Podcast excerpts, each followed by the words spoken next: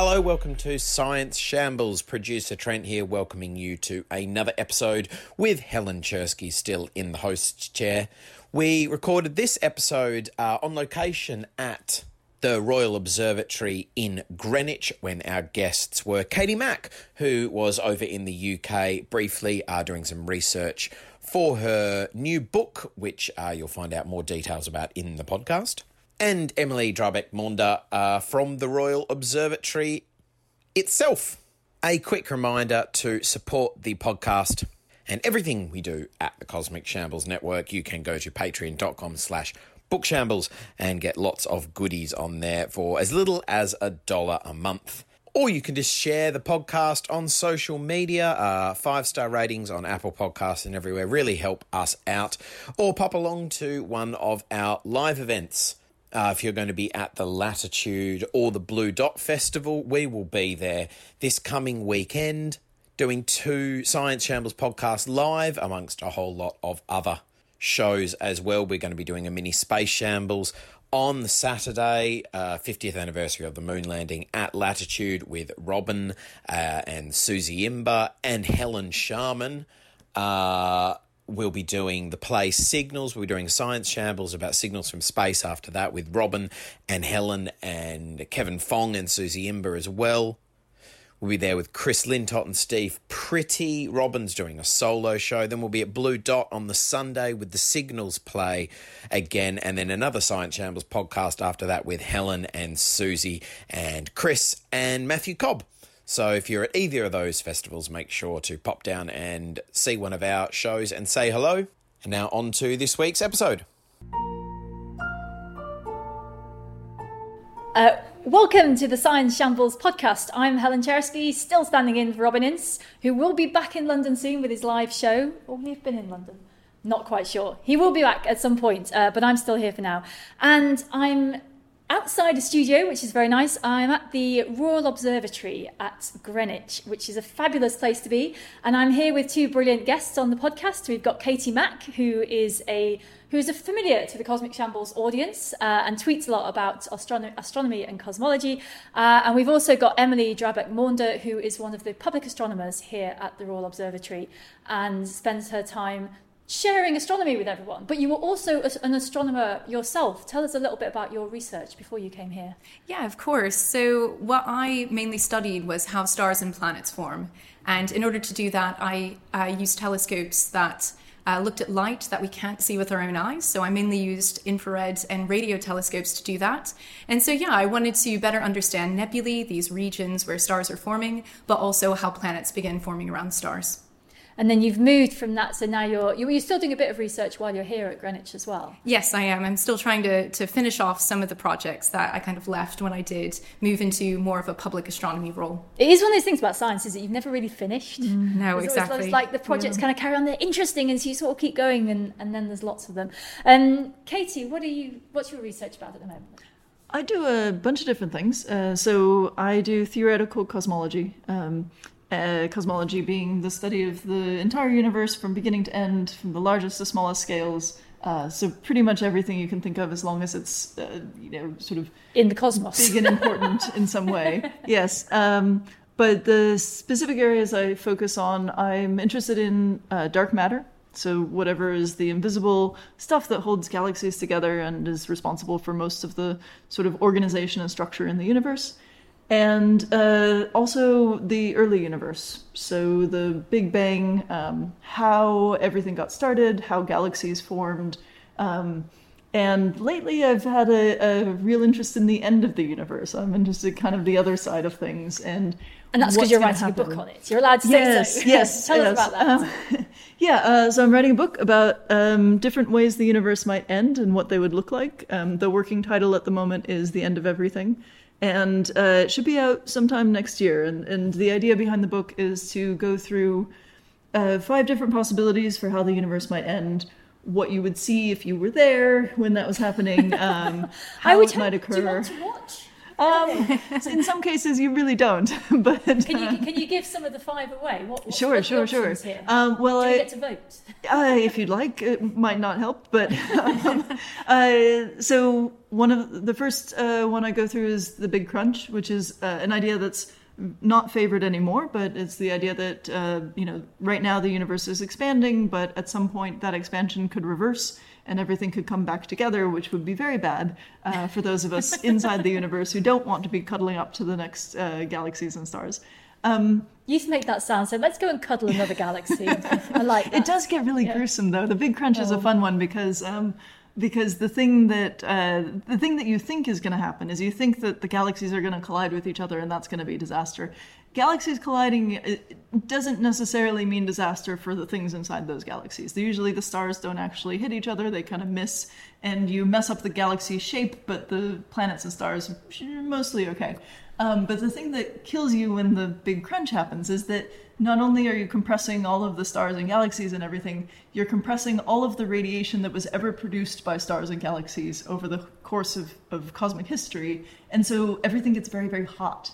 And so you end up basically igniting the surfaces of stars. Uh, from just the, the cosmic radiation, which is really cool. Um, That's so- one way of getting because I mean that's that's fascinating idea. Just Yeah. because you know we think about things in the universe giving off light, and we no one questions it; it just goes Mm. Yeah, yeah, somewhere. yeah, You know, just stars give off disperses. light. Yeah. If we send out radio signals, Yeah. that just disappears into the Yeah, yeah. universe, Yeah. Um, and off it goes. Yeah. it's not supposed to come back. No, no, no. and so yeah, so if the if the expansion reversed, it would. I mean, uh, you know, this the light from all of the other stars would start to get closer and closer together.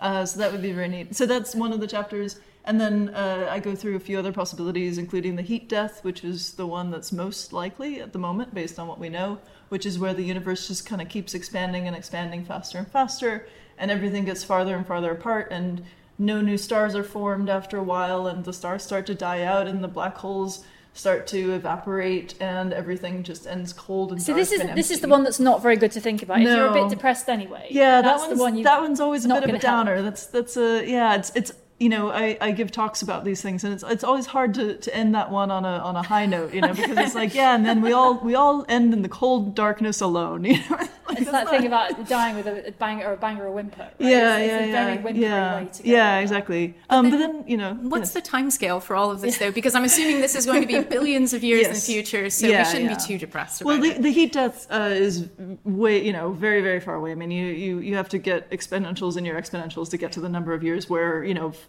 you get to the point where really nothing else is happening anymore. Um, but, uh, but the interesting thing about the heat death is uh, you can you could say that the, the heat death is here, but it's unevenly distributed because there are parts of the universe that are very low density, you know, cosmic voids, where already, you know, stars are star formation is falling apart, you know, slowing down, and, and there's no new things forming, and so things are just starting to get decay. So the universe is already regions. rotting. Is that what you're saying? Well, yeah, and here's here's a, Don't a- sound so happy. no, no, no. Here's here. This will blow your mind. Um, if you work out the history of star formation over the course of the universe, you can figure out that you know it peaked um, uh, several billion years ago, and the rate of star formation has been decreasing. And you can actually work out that that of all the stars that ever were or ever will be, 95% have already been formed.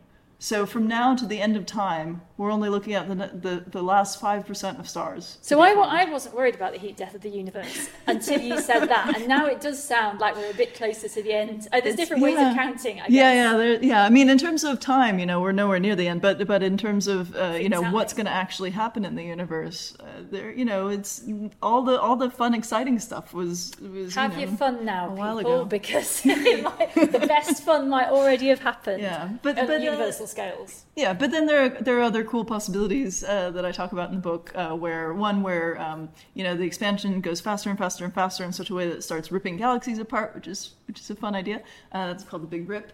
Uh, there's one where you end up with a uh, you have a sort of bubble of quantum death that forms in one part of the universe. and That's a sci-fi throughout it. movie, surely. No, it's called vacuum decay. Uh, people are working on this uh, in you know real physical models, and so it's uh, there are lots of there are lots of cool cool ways to go. Uh, none of them end well.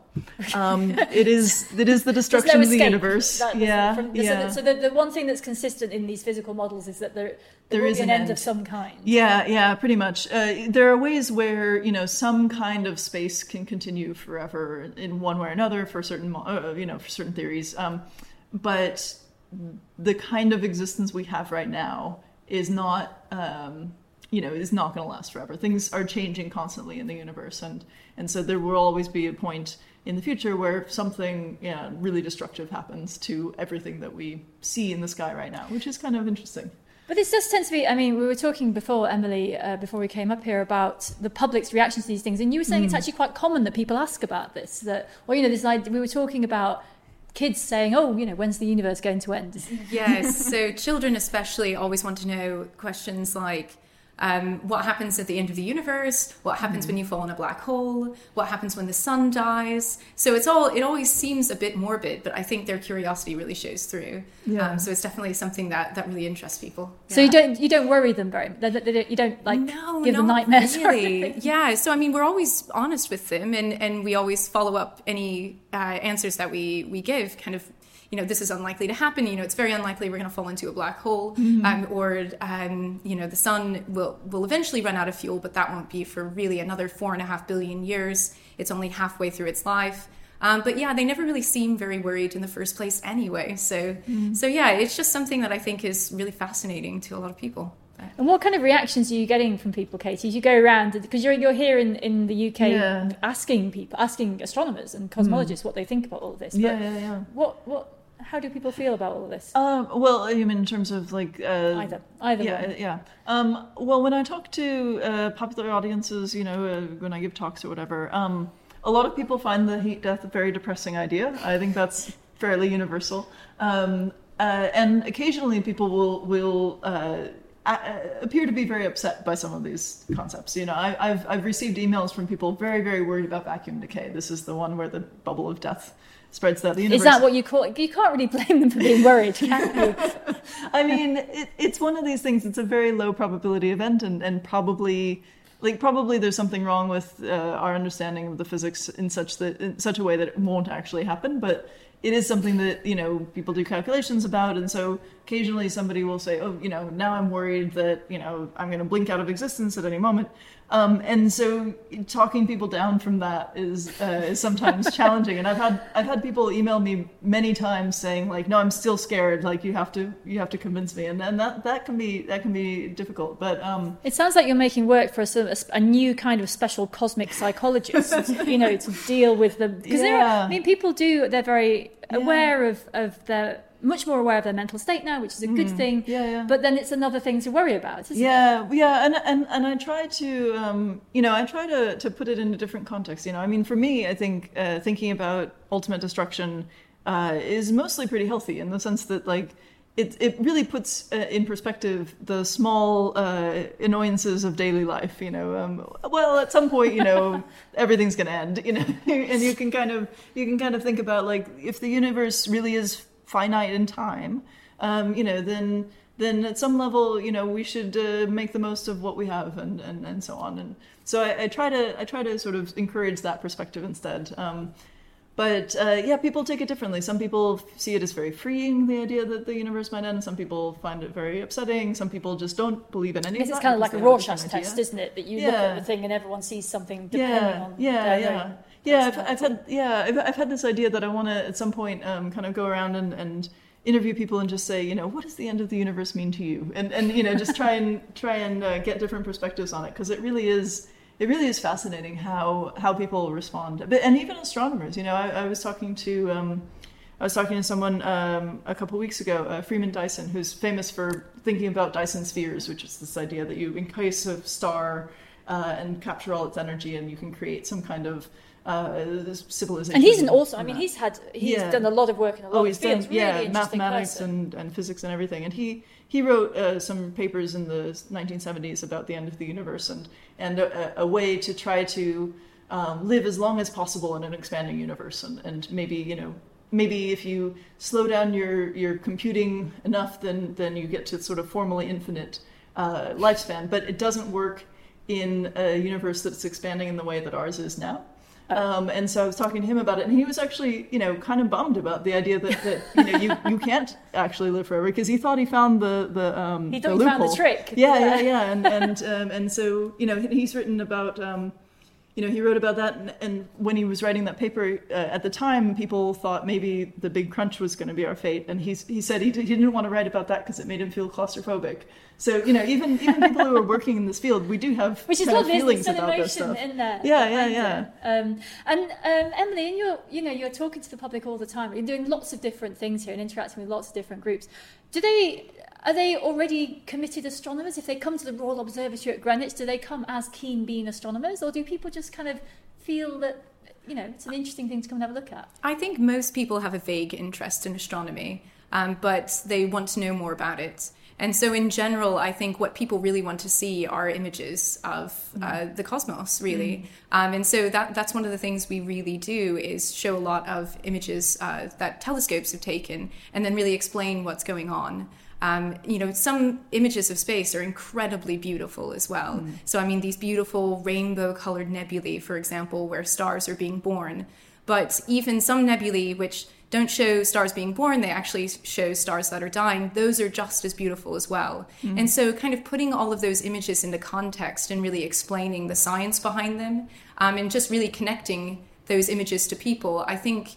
Um, that's really the, the important thing to do there. And it's a kind of a sort of reassurance that the cosmos is there because we, you know, we're sitting here uh, in the observatory in one of the upper bits that used to be an observatory, and it's a very grey day outside. Yes, and probably yeah. you know we're in we're in South London, so there's probably air pollution if there wasn't. And people don't actually see the cosmos in the UK very often. Is that part of the reassurance of looking at picture? It's definitely there. Yeah, exactly. And I think a lot of people have incredibly light polluted skies now. So we just have so many artificial lights, uh, street lights, for example. It makes it really difficult to see the stars. And especially from London, we're only seeing a couple of hundred stars over the course of the night. Whereas if you go out into the countryside, really you can see more along the lines of several thousand stars. You can see even the, the Milky Way. You're looking towards the center of the Milky Way.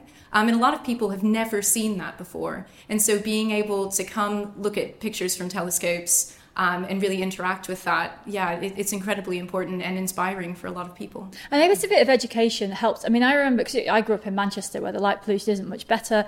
And um, I remember doing a science project in Mexico. We were working out sleeping on the beach. And uh, I remember one of the first nights I was there, I kind of woke up in the middle of the night and I looked up and went, oh, that's the Milky Way. And I knew, I knew because I had seen the pictures, I, I read the books, Yeah. but I'd never actually seen it. And I think, had I seen it without knowing what it was, it would have been amazing and interesting. But I already, I was like, that's now, that's it. I know exactly what that is. Yeah, exactly. I've just never seen it. And I had a similar moment actually when um, I was in South America and I, I was observing on a telescope in Chile. Um, so the Atacama Pathfinder experiment, it's called APEX for short. Um, and I was looking up at the stars. That was the clearest skies I'd ever seen as well.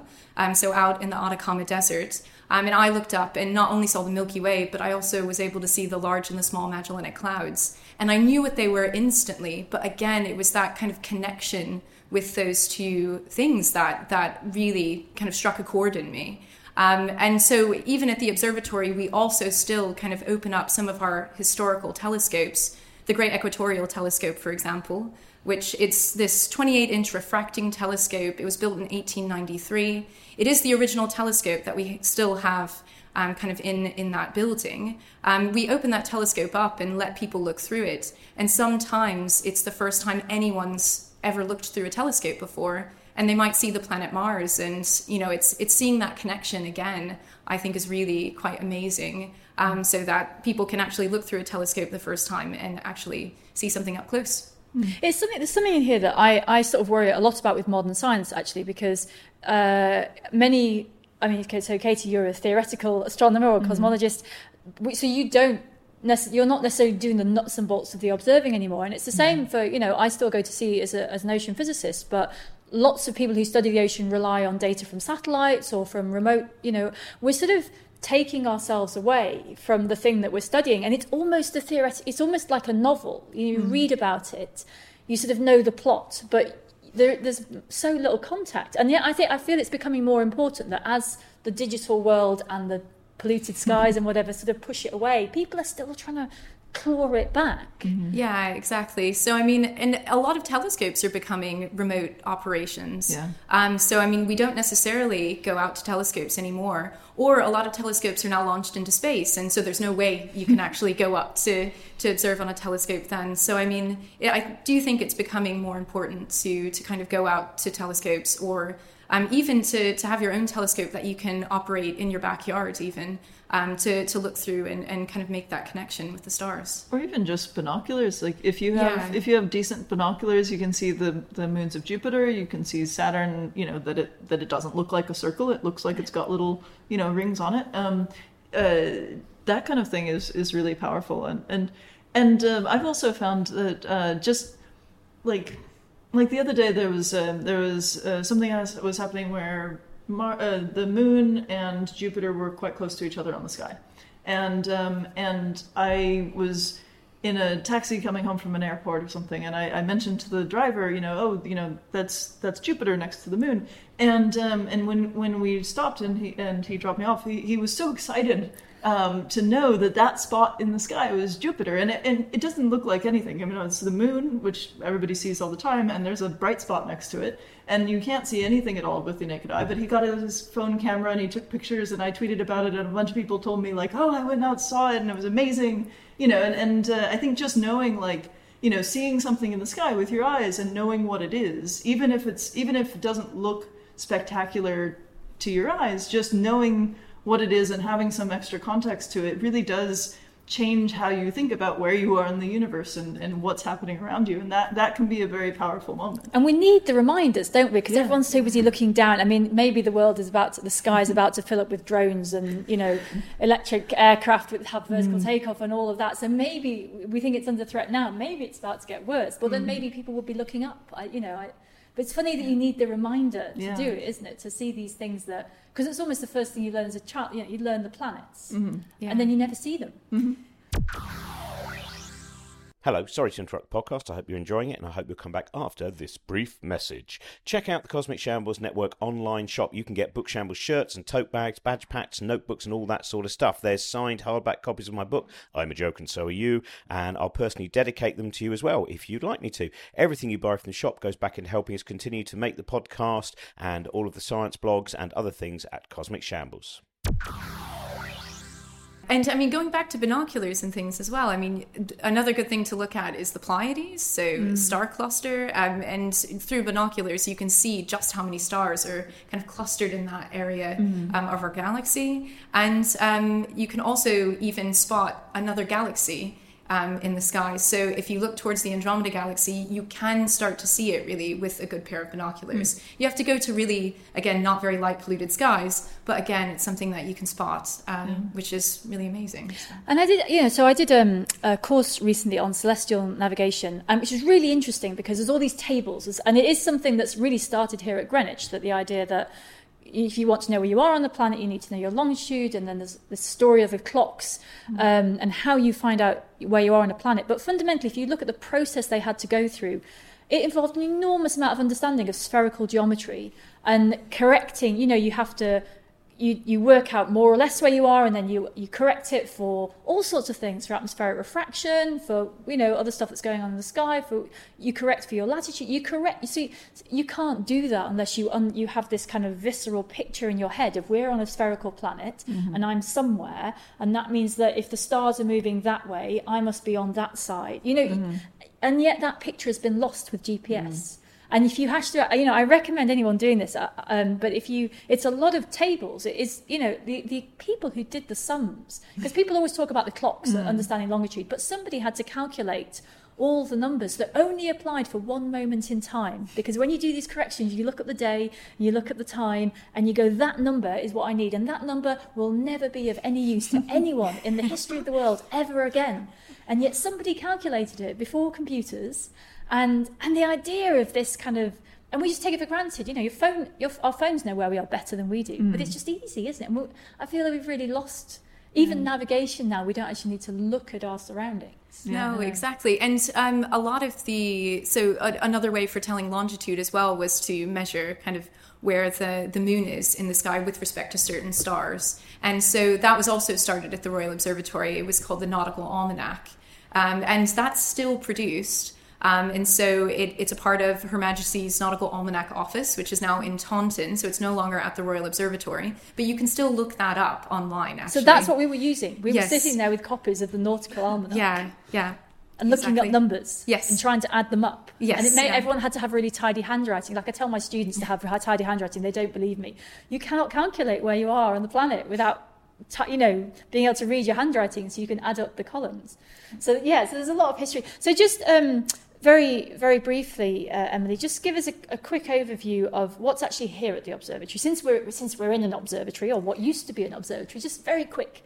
What sort of stuff is here? Yeah, of course. So we have the historical part to the Royal Observatory, and so that consists of Flamsteed House. Um, so that was the house that John Flamsteed uh, lived in. So it was built for him. He was the first astronomer royal, um, which the astronomer royal is kind of the astronomer to the king or queen. It is still a position. Um, so Sir Martin Rees is the current astronomer royal, but John Flamsteed was the first one. Um, so you can kind of go through Flamsteed House and see what that was like, see what the first observing rooms were like as well um, here at the Royal Observatory. Um, we also have some historical telescopes on display and kind of the explanation for uh, why the observatory was built in the first place. So, again, it was this question of longitude and understanding um, kind of uh, how far east or west that we've been able to travel around the world, which was very important for um, navigating ships um, in, in the 1600s and, and kind of later as well. Um, we also have on display, um, well, so of course we have the prime meridian here. So the line And Katie had her picture taken Yes, of standing on course, the line. Um, so that's the line that separates the east um, from the west. Um, if we think of the, the lines on the globe, uh, so the meridian lines, or the longitudinal lines rather, are the ones that run north to south. And the prime meridian is kind of where all of those lines are measured from. So it, it separates east and west. And that was a, that's an interesting bit of history there, isn't there? Because this is the Greenwich meridian, but the French were not entirely happy yes, yeah. that it that it was here. Yeah. So tell me a little bit about the time zones in France and the impact. Ah, so they they did change a little bit actually, but now we've kind of all moved back to to the Greenwich prime meridian, and so. But you're right. So the the French prime meridian kind of was um, separate, so they just measured east and west, kind of from a different point than than what they did. Um, so they were in, the London. middle and not London. Exactly. Yes. Um, but I think that's also partly why somebody in the knowledgeable Cosmic Shambles audience might be able to correct me on this. But I think that's why if you go to lo- large parts of France, France is in the time zone it shouldn't be in. Uh, it's it's too far. It's too far east for the time it's got. Yes. And I think that dates back to that history. I think it does. Off the top of my head, I don't remember, but but yeah. So that that likely does. We'll all have to go and, and look that up. Let's just Yes, pick up on that thing of an astronomer role because it's one of those things that we associate with being a, um, you know, it is this part of this history that there was a king and he had his, you know, guru who did that sort of thing. But it does, it does still exist. You know, as you said, Martin Rees. Mm-hmm. Yeah. Just tell us a little bit about because you met him before, Martin Rees. Kate. tell us Yes, a little bit yes. about what he does. Uh, so he he does a number of things in cosmology, um, thinking about uh, you know the early galaxies and and um, the early universe and so on. Um, and he's been thinking a lot actually lately about uh, the far future of humanity, which is part of why I want to talk to him because uh, because he's he's thought about you know where it's all going to go for us in the future. Um, but yeah, he's uh, he does uh, he does a lot of different things and. Um, He's he's now a, a, Lord Baron Baron of Ludlow as well. He's got uh, he's got all these titles, and um, I guess he does a lot of um, he does a lot of support for public engagement as well. He's So always been very, very yeah, supportive. yeah. So He, he has he, he wears a lot of different hats, but um, but he's you know still working as a cosmologist in um, at Cambridge University. I remember telling him so years ago on the set of Science Club. Um, he was one of our interviewees, and we were talking about Mars and the possibility of humans going to Mars. And you Mm. know, there's all this stuff about whether you can technically get there, but then there's this issue of cosmic radiation and this idea that just pass through that amount Mm. of empty space outside the Earth's magnetic field, you then bombard with a lot of cosmic rays. And I think at the time the statistics were that you'd have a third chance of arriving with terminal cancer if you arrived. So we talked about this, and, and we, you know, and he, and he had said that he would like to go to Mars, and then I'd been the one that had gone to visit the lab that studied the radiation on the mice, whatever it was, and I said, well, you know, it doesn't look like humans are going to be able to go to. They're certainly not coming back. Until someone fixes this problem. And so there's a whole interview and it was fine. And afterwards, and Martin Rees is lovely. He's a very, and he lectured me when I was at university on, on physics. Uh, and he came up to me, the astronomer royal came up to me, and he tugged on my sleeve and he said, Is it true that we can't go to Mars because of the cosmic radiation? And to my shame, I said yes. And I think he had said um, at some point earlier in the interview, I think he'd hinted that he would take a one-way trip to Mars just to see what it was like. And I'm like, just crushed the astronomer royal's dreams. That's such a like, like your even your book isn't that mean to people. Um, so so yeah. So but you know there are these realities that we sort of have to deal with.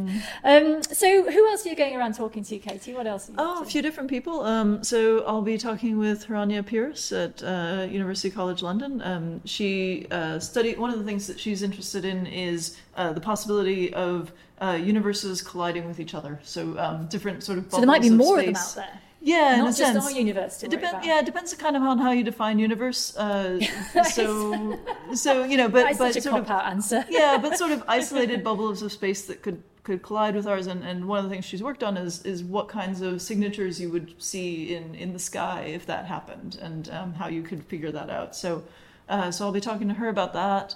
Um, uh, I'll be talking with. Um, uh, Pedro Ferreira at uh, Oxford about uh, future, how we're thinking about gravity in the future, and because that comes into some of these questions about how the universe is going to evolve over time. Um, I'll be talking with Jonathan Pritchard at um, Imperial College because he works on the Square Kilometer Array, and that's Which is the telescope new, telescope, yeah, yeah. new radio telescope that's going to study. Um, you know the first generation of galaxies and that'll tell us some more about the evolution of the universe and and he's also worked on early universe cosmology and things like that as well and a couple other people i'm just kind of going around getting a few different ideas about how uh, how we're going to think about cosmology and how we're going to learn about uh, the future the the future of the of the universe as uh, the next few decades go on how's it changing your sort of perspective? Because obviously you have studied the cosmos for your Mm. whole professional life. Are you? St- how are you reacting to, to to asking these big questions? Is it? Cha- is it? ch- Are you learning more of the stuff you knew, or is it really changing your perspective on what you do? Um, I'm certainly learning more um, about a whole bunch of different topics, and and uh, I'm I'm definitely getting a new perspective on kind of where where things are going in terms of observations, in terms of um, uh, you know the next steps in theoretical work. You know, I've, I've talked to a few people who do um, who do work on uh, you know where like quantum gravity is going, you know, and or or how we're going to think about quantum mechanics in in the next few. Decades. Because this is one of the big debates: is that Yeah. gravity and quantum mechanics at the moment don't talk to each other. They're Yeah, yeah, entirely yeah. independent physical mathematical structures. Yeah, yeah, and Um, what things like the Large Hadron Collider at CERN is going to see, you know, particle experiments and how that's going to change how we think about the fundamental nature of physics. You know, so so there are a lot. It's it's been a great excuse to think about these really big questions of like, what really do we know about you know physical reality, and how might our picture of that change, and you know, what does it mean for us, you know, living in this universe, uh, to think about how it's going to evolve in the future. Um, So so in, in it has given me ideas for new research projects. So I had a paper uh, recently about vacuum decay, which I might not have worked You're on if the I death hadn't been thinking about it. uh, brigade. Yeah, yeah, yeah. Um, uh, so I've been thinking about that, and uh, and you know, so it's it's sort of changed my perspective on that. But it's it's also just been really fascinating uh, to have an excuse to think about um, about big questions, both in terms of the cosmology and physics, but also just in terms of you know just philosophy. Like, what does it mean if if you know the universe is going to end and you don't have a legacy in some sense in the far far future? And how do you know how do you conceptualize life in that way? And and so you can you can kind of go off on a whole self-examination. Yeah, yeah, yeah. But it, it's been a huge amount of fun. And Emily, how have you found, like, how is it, because now you're talking to the public more about astronomy and cosmology rather than doing your own. Has that changed your perspective on the subject? Because again, this has been your professional life, but you're now looking at a completely different aspect of it. I think it's allowed me to kind of appreciate the beauty really in astronomy, and so to appreciate more of the aesthetic aspect and kind of make a connection in that way. Um, so instead of trying to to figure out how stars and planets form. I'm just trying to explain it to other people and kind of get them to, to be inspired by this process as well. And perhaps they'll go on to, to want to learn more about it or to perhaps be scientists themselves as well.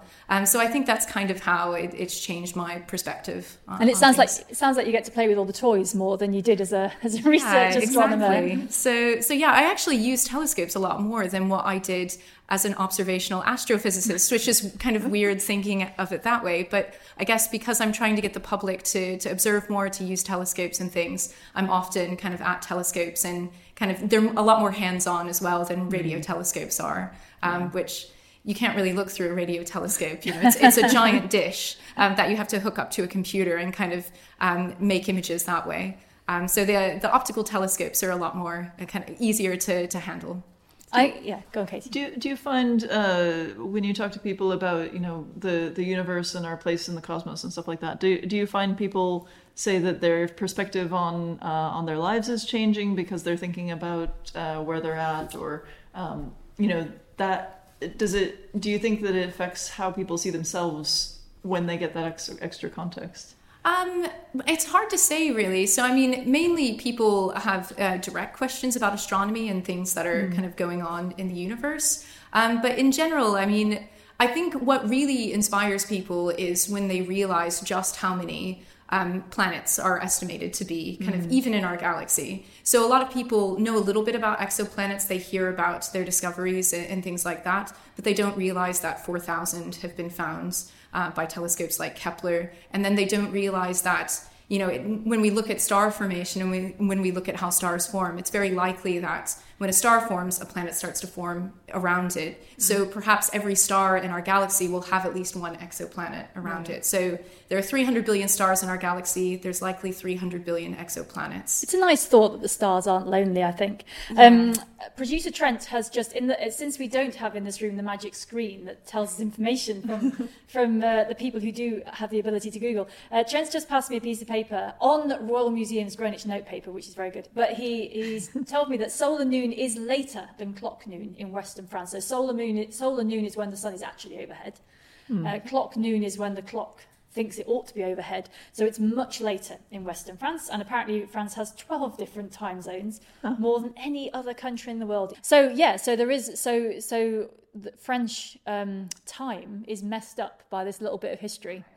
Um, but I am sure that the British would have done the same the other way around had it been the Paris Meridian uh, that was one. Right, so we have pretty much run out of time. So um, thank you very much to both of you, to Emily and to Katie. And your the working title of your book is. Um, good, the cheerful title. And yes. when is it going to be out? Uh, it'll be about a year from now, so somewhere in the middle of 2020. Okay, so a little while left, but look out for Katie's book. I'm sure there'll be something about it on the Cosmic Shambles network when that time comes. Um, in the meantime, there are lots of Cosmic Shambles events on the go. Have a look at the Cosmic Shambles website for all of the live events and blogs and podcasts and all kinds of things. Do feel free to sponsor us on Patreon uh, if you'd like to support it, support us, because that's what keeps all this going. Um, and yes, I think we're done. So thank, thank you, you very much. much. Thank you. Yeah, thank you. Thank you very much for listening. Be sure to follow Katie on Twitter and you will find out all the details about her new book or go to her website, astrokatie.com, uh, which is obviously where she'll be announcing when the book is out and when you can pre order it and all that sort of stuff. And lots of events at the Royal Observatory as well, lots of stuff around the moon landing as you would expect. Lots of moon events and moon exhibitions and stuff there. So go to their website, rmg.co.uk, and you'll find out all about that or those. I should say, and obviously cosmicshambles.com for all our events and blogs and videos and Patreons and everything else. And remember as well that Book Shambles uh, is back now with Robin and Josie. Our first guest on the new season last week was Wendell Pierce from The Wire and Death of a Salesman. Go and listen to that if you haven't already. That is just about enough from me. Have a great week. We will be back soon. Thank you. Bye. This podcast is part of the Cosmic Shambles Network.